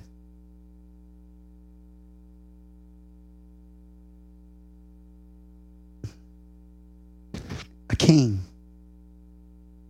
by the name of Saul. Samuel the prophet told him, said, God said, You kill all the Amalekites. You kill everything. The Bible said he disobeyed and he kept back some of the sheep, some of the cattle. Make a long story short here in his disobedience, Samuel said, Hath the Lord as great delight in burnt offerings and sacrifices as in obeying the voice of the Lord? What's important to God is not how much you sacrifice, how much you give, how much talents we have. What's important to God is our obedience to God. Behold, to obey is better than sacrifice, and to hearken than the fat of rams. For rebellion is as the sin of witchcraft. I just understand this recently. See, God started speaking to me this word on a Monday. But yesterday, Tuesday, I came across the very end of a program where they were talking about this very subject, and I'm preaching you tonight. And they were in this text, and God had already given me this word to bring to you tonight. And this is the way he said the Hebrew reads on this text. He said, For rebellion is as the sin of witchcraft. That's what your King James says. What it literally says in the Hebrew is that rebellion will lead you in to the sin of witchcraft. If you've got a rebellious spirit, it will your next destination is witchcraft.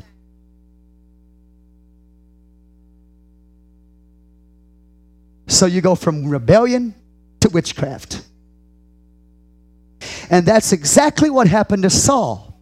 Because he wouldn't listen to the word from a man of God, then he went through a witch of Endor for direction for his life. If you don't listen to a man of God, you'll go to somebody for counsel. He went to a witch and he died for it. And then it says, and stubbornness. Stubbornness is as iniquity and idolatry. It's as iniquity and idolatry. Iniquity is rebellion against divine authority. Because thou hast rejected the word of the Lord, he hath also rejected thee from being king. He took a king out of his place He'll remove a pastor out of his position. If that pastor doesn't walk in proper submission to God, God will take him out of the church. That congregation will never have to do it. If he's wrong, you just stand back and you wait, and God will take him out in a moment. He did Saul. Saul was the king of Israel. And because of his rebellion, it was leading him into witchcraft. He was getting into strange spirits.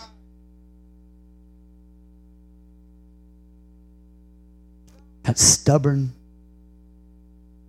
And then, if you read the next chapter, chapter 16, you will see that because of that rebellion, the Bible says the Spirit of the Lord departed from Saul. And an evil spirit from the Lord troubled him.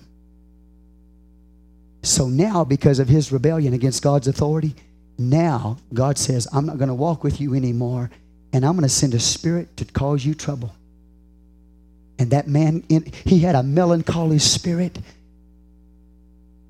I mean, I'm not just talking about natural moodiness. All everybody gets in moods when they're tired. This man had a spirit. It was an evil spirit from the Lord that troubled him. Why? Because he disobeyed delegated authority. He disobeyed the prophet Samuel. And a spirit came on him. So I have seen everything from death to leprosy, disease, and now spiritual possession upon people who have missed this message. And if you don't take it to heart, will you be exempt? You might not die physically, but you're not going to have abundant spiritual life. You might get diseases in your body. I'm not putting it on you. I'm just telling you, you might get diseases. And you might get a demon. Because just as easily as you breathe, you could pull a spirit in you right then. Pull it in right there. I'm telling you the truth. I prayed for a man one time. I walked up to him. I smelled cigarette smoke all over him. He started denying. And if you read Saul's life right after this happens, you know what he does? He goes into denial. He says, Everything's okay. Everything's wonderful. I did this because of that. I did this because of that. And he goes into denial and explains away what he did. And that's what happens to rebellious people. and he becomes demon possessed after denial. And I walked up to that man who once walked with God. I went to pray with him. God sent me to him, said, You go pray for that man right now. And I went to him. The first thing he did started denying. He said, I'm praying, I'm okay, everything's all right, you know. I know I'm really not where I'm supposed to be right now, but I'm still praying to God. And I smelled cigarette smoke all over him. And the Holy Ghost spoke to me and said this This man, as soon as he started pulling that cigarette smoke into his body, a demon went in with that cigarette smoke. And a demon began to control his thoughts.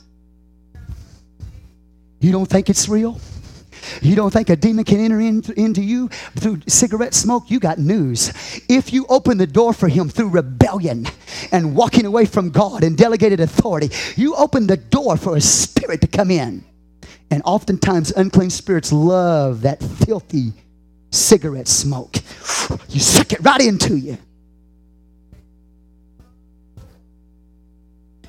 Strange fire! will cause you to become possessed. Inhaling the wrong kind of smoke will cause you to become possessed. And the only and there is a hope by the way. There is a hope that you can be delivered by the power of God.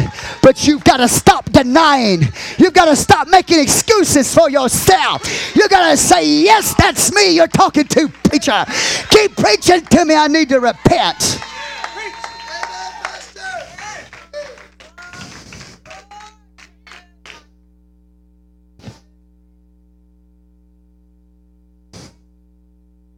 It opens you up for demon spirits.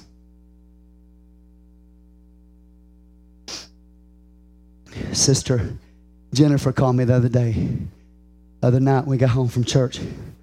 She said, Pastor, she said, I don't know what's going on. And she testified this Sunday night. She said, I don't know what's going on, Pastor. He said, My kid, said, just urinating all over himself. Can't get him to stop urinating all over himself. The Lord spoke to me. He said, That's demonic activity. She said, Pastor, I let somebody come in my house, and I'm worried when they came in my house, they brought spirits with them. I said, You know what? We're going to take authority over those spirits right now and we took the authority over those spirits. We pled the blood of Jesus over this young woman and her children, and she stood up and testified Sunday night that the moment we exercise what? Authority in the name of Jesus, that the demon powers had to break their hold upon their children. It's real, church.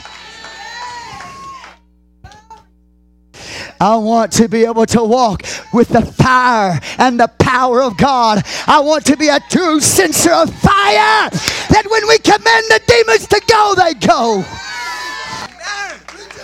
I don't want to be a man who's consumed by the fires of hell. I don't want to be a man who's cursed with leprosy sickness. I don't want to be a man who has demon powers tormenting them day and night. want to be a man that has true power and authority, that can see the captives set free, see demons cast out. I'm not afraid of any of them. I'm not afraid of any of them. And the only way you can get into a place where you're not afraid of the devil and you're not afraid of going to hell and you're not afraid of sickness, the only place that you can get to in your life is when you stop getting being strange, when you stop offering strange fire, when you stop doing strange things, when you walk with God, then God will give you authority to cast out devils. He'll give you authority to see the sick healed. He'll give you authority to see people delivered from damnation. But you can't walk as a man and woman of God with, a, with the right censer in hand and become a fiery censer of God personified if you have the other censers that you are carrying. Now, the Holy Ghost is giving me revelation right now. You're carrying a censer tonight. Everybody in this house is carrying a censer because you are kings and priests unto God. You either are carrying a censer of rebellion or you are carrying a censer of power and authority. You are a man and a woman consumed by fire or you will be consumed by hell. You will cast out devils, uh, or devils will possess you. Uh, you will see the sick healed, uh, or you will become sick in body. But every one of you tonight is carrying a censer of fire.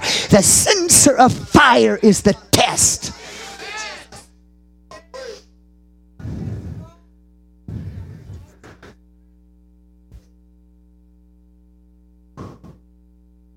Take your gifts and give them to God.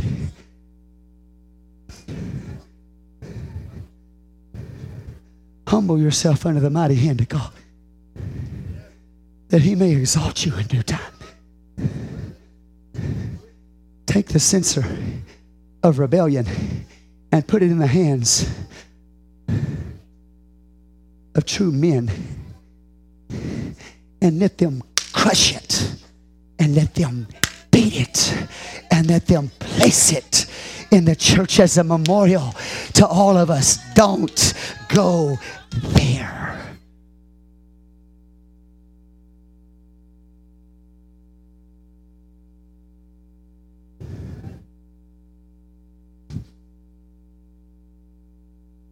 Jesus. Last verse, Hebrews 13. I knew God was going to break in here. I knew He was going to explain. How many of you want to be men and women with true censers in your hand?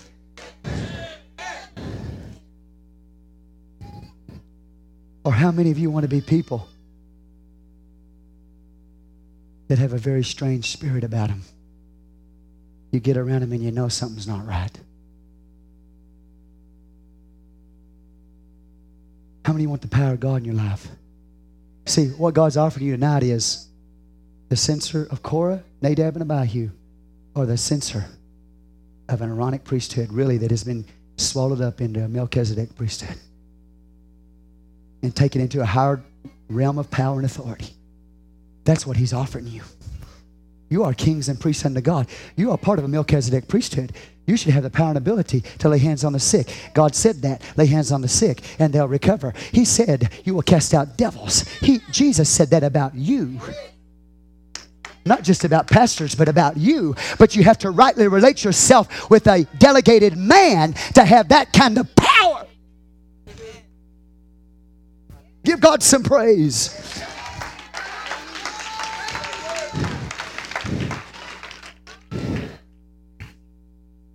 Give God praise, church. Give God praise, God. He wants you to be a vessel of abundant life. That wherever you go, demons are cast out. You speak in new tongues. Lay hands on the sick, and the sick recover.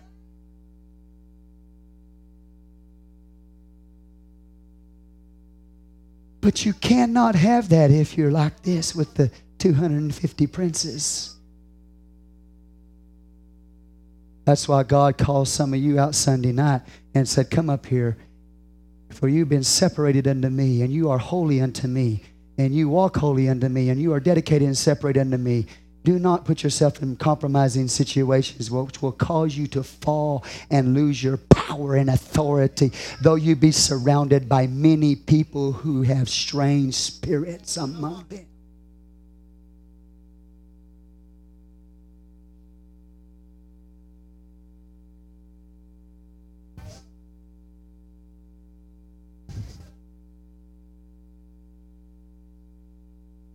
What's this? Is this blessing you tonight? If you don't settle this thing, nothing will be settled. If you don't get this right, nothing in your life will ever be right.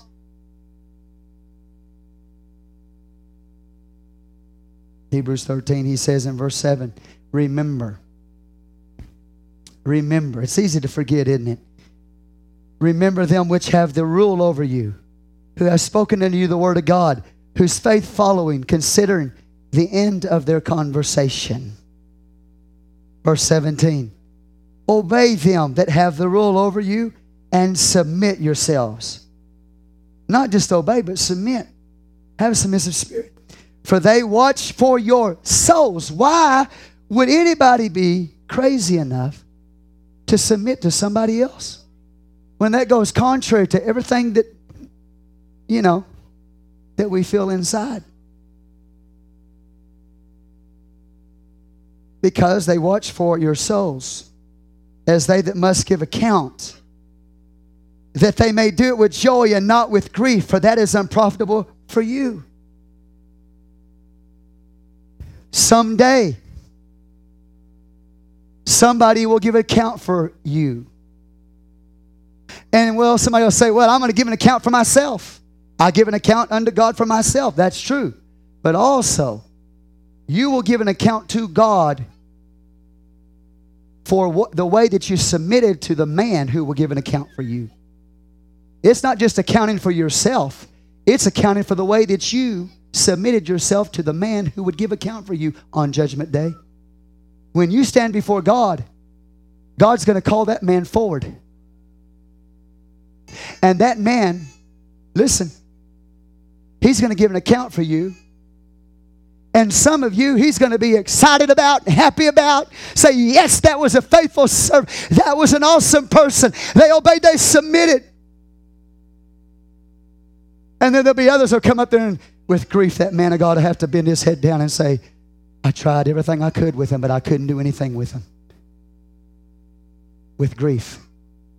And the Bible said that will become unprofitable for you.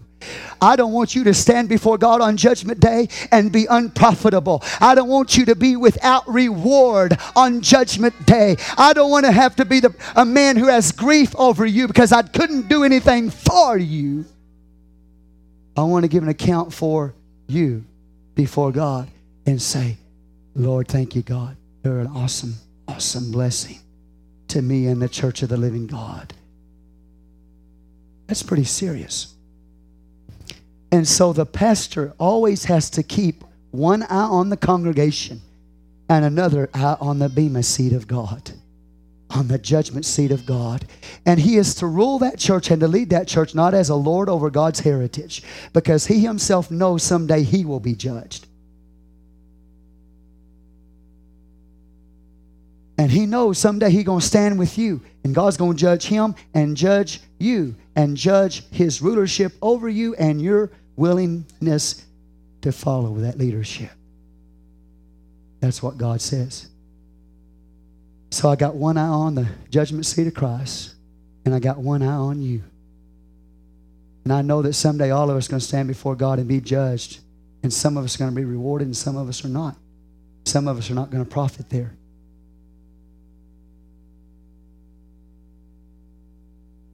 So tonight, even if God were to tell you that you're not, you don't have to worry about going to hell, you don't have to worry about getting leprosy, or you don't have to worry about getting a demon, that right there would scare me more than those three. Stand before God Almighty and give an account for my submission to another man. And for me, stand before God and to give account for each one of the sheep that I, that I shepherd. That is an awesome responsibility and is never to be taken lightly by any man called in ministry or any person in the pew. It's very important. So, God wants you to profit, God wants you to be blessed. He wants you to have an abundant life. Which censer is in your hand tonight? Which fire do you carry in your bosom? Is it a fire, an anointing of God that'll set the captive free and drive demons from people's lives and see people that are sick healed? And people come into the kingdom of God and be saved from damnation. Or is it something that will cause you to possibly be sick, demon possessed, and hell bound yourself? And if not that, unprofitable, the judgment seat of Christ. You know which one God wants you to walk in, don't you? You know which one your pastor wants you to walk in, don't you? You know I want you to walk with power and authority in your life. You know God wants you to.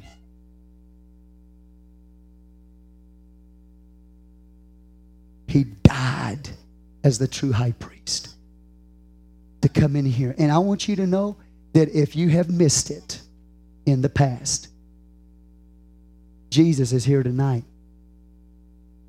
to accept your repentance. He's here tonight if there's a devil chasing you. He's here to deliver you from that devil tonight.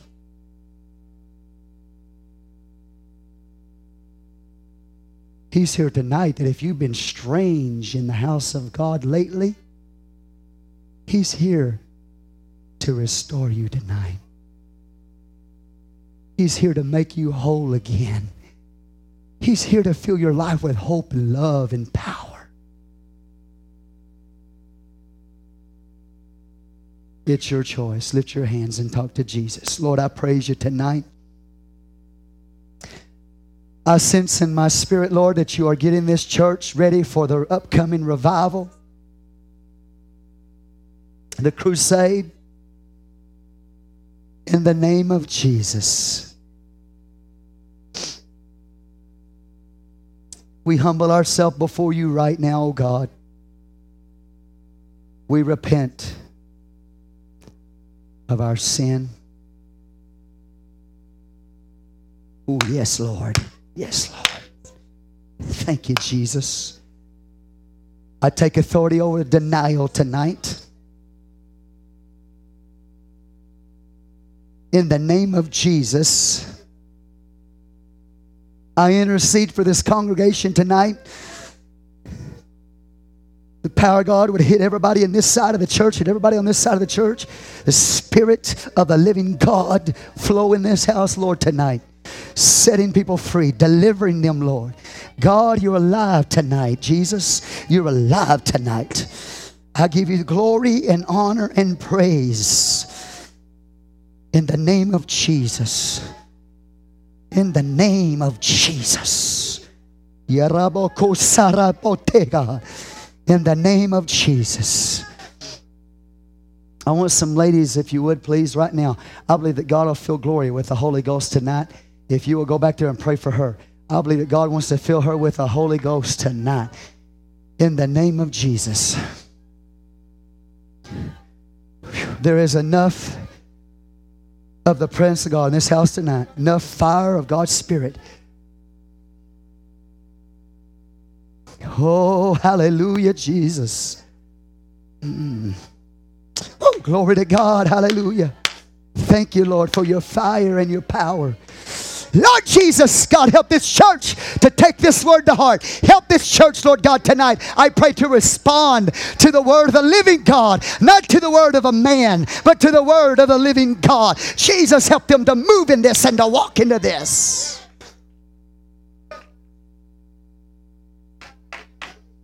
Jesus. Blessed be your holy name. Yeah, tonight, Lord, tonight. Brother Andy, give me some music, please.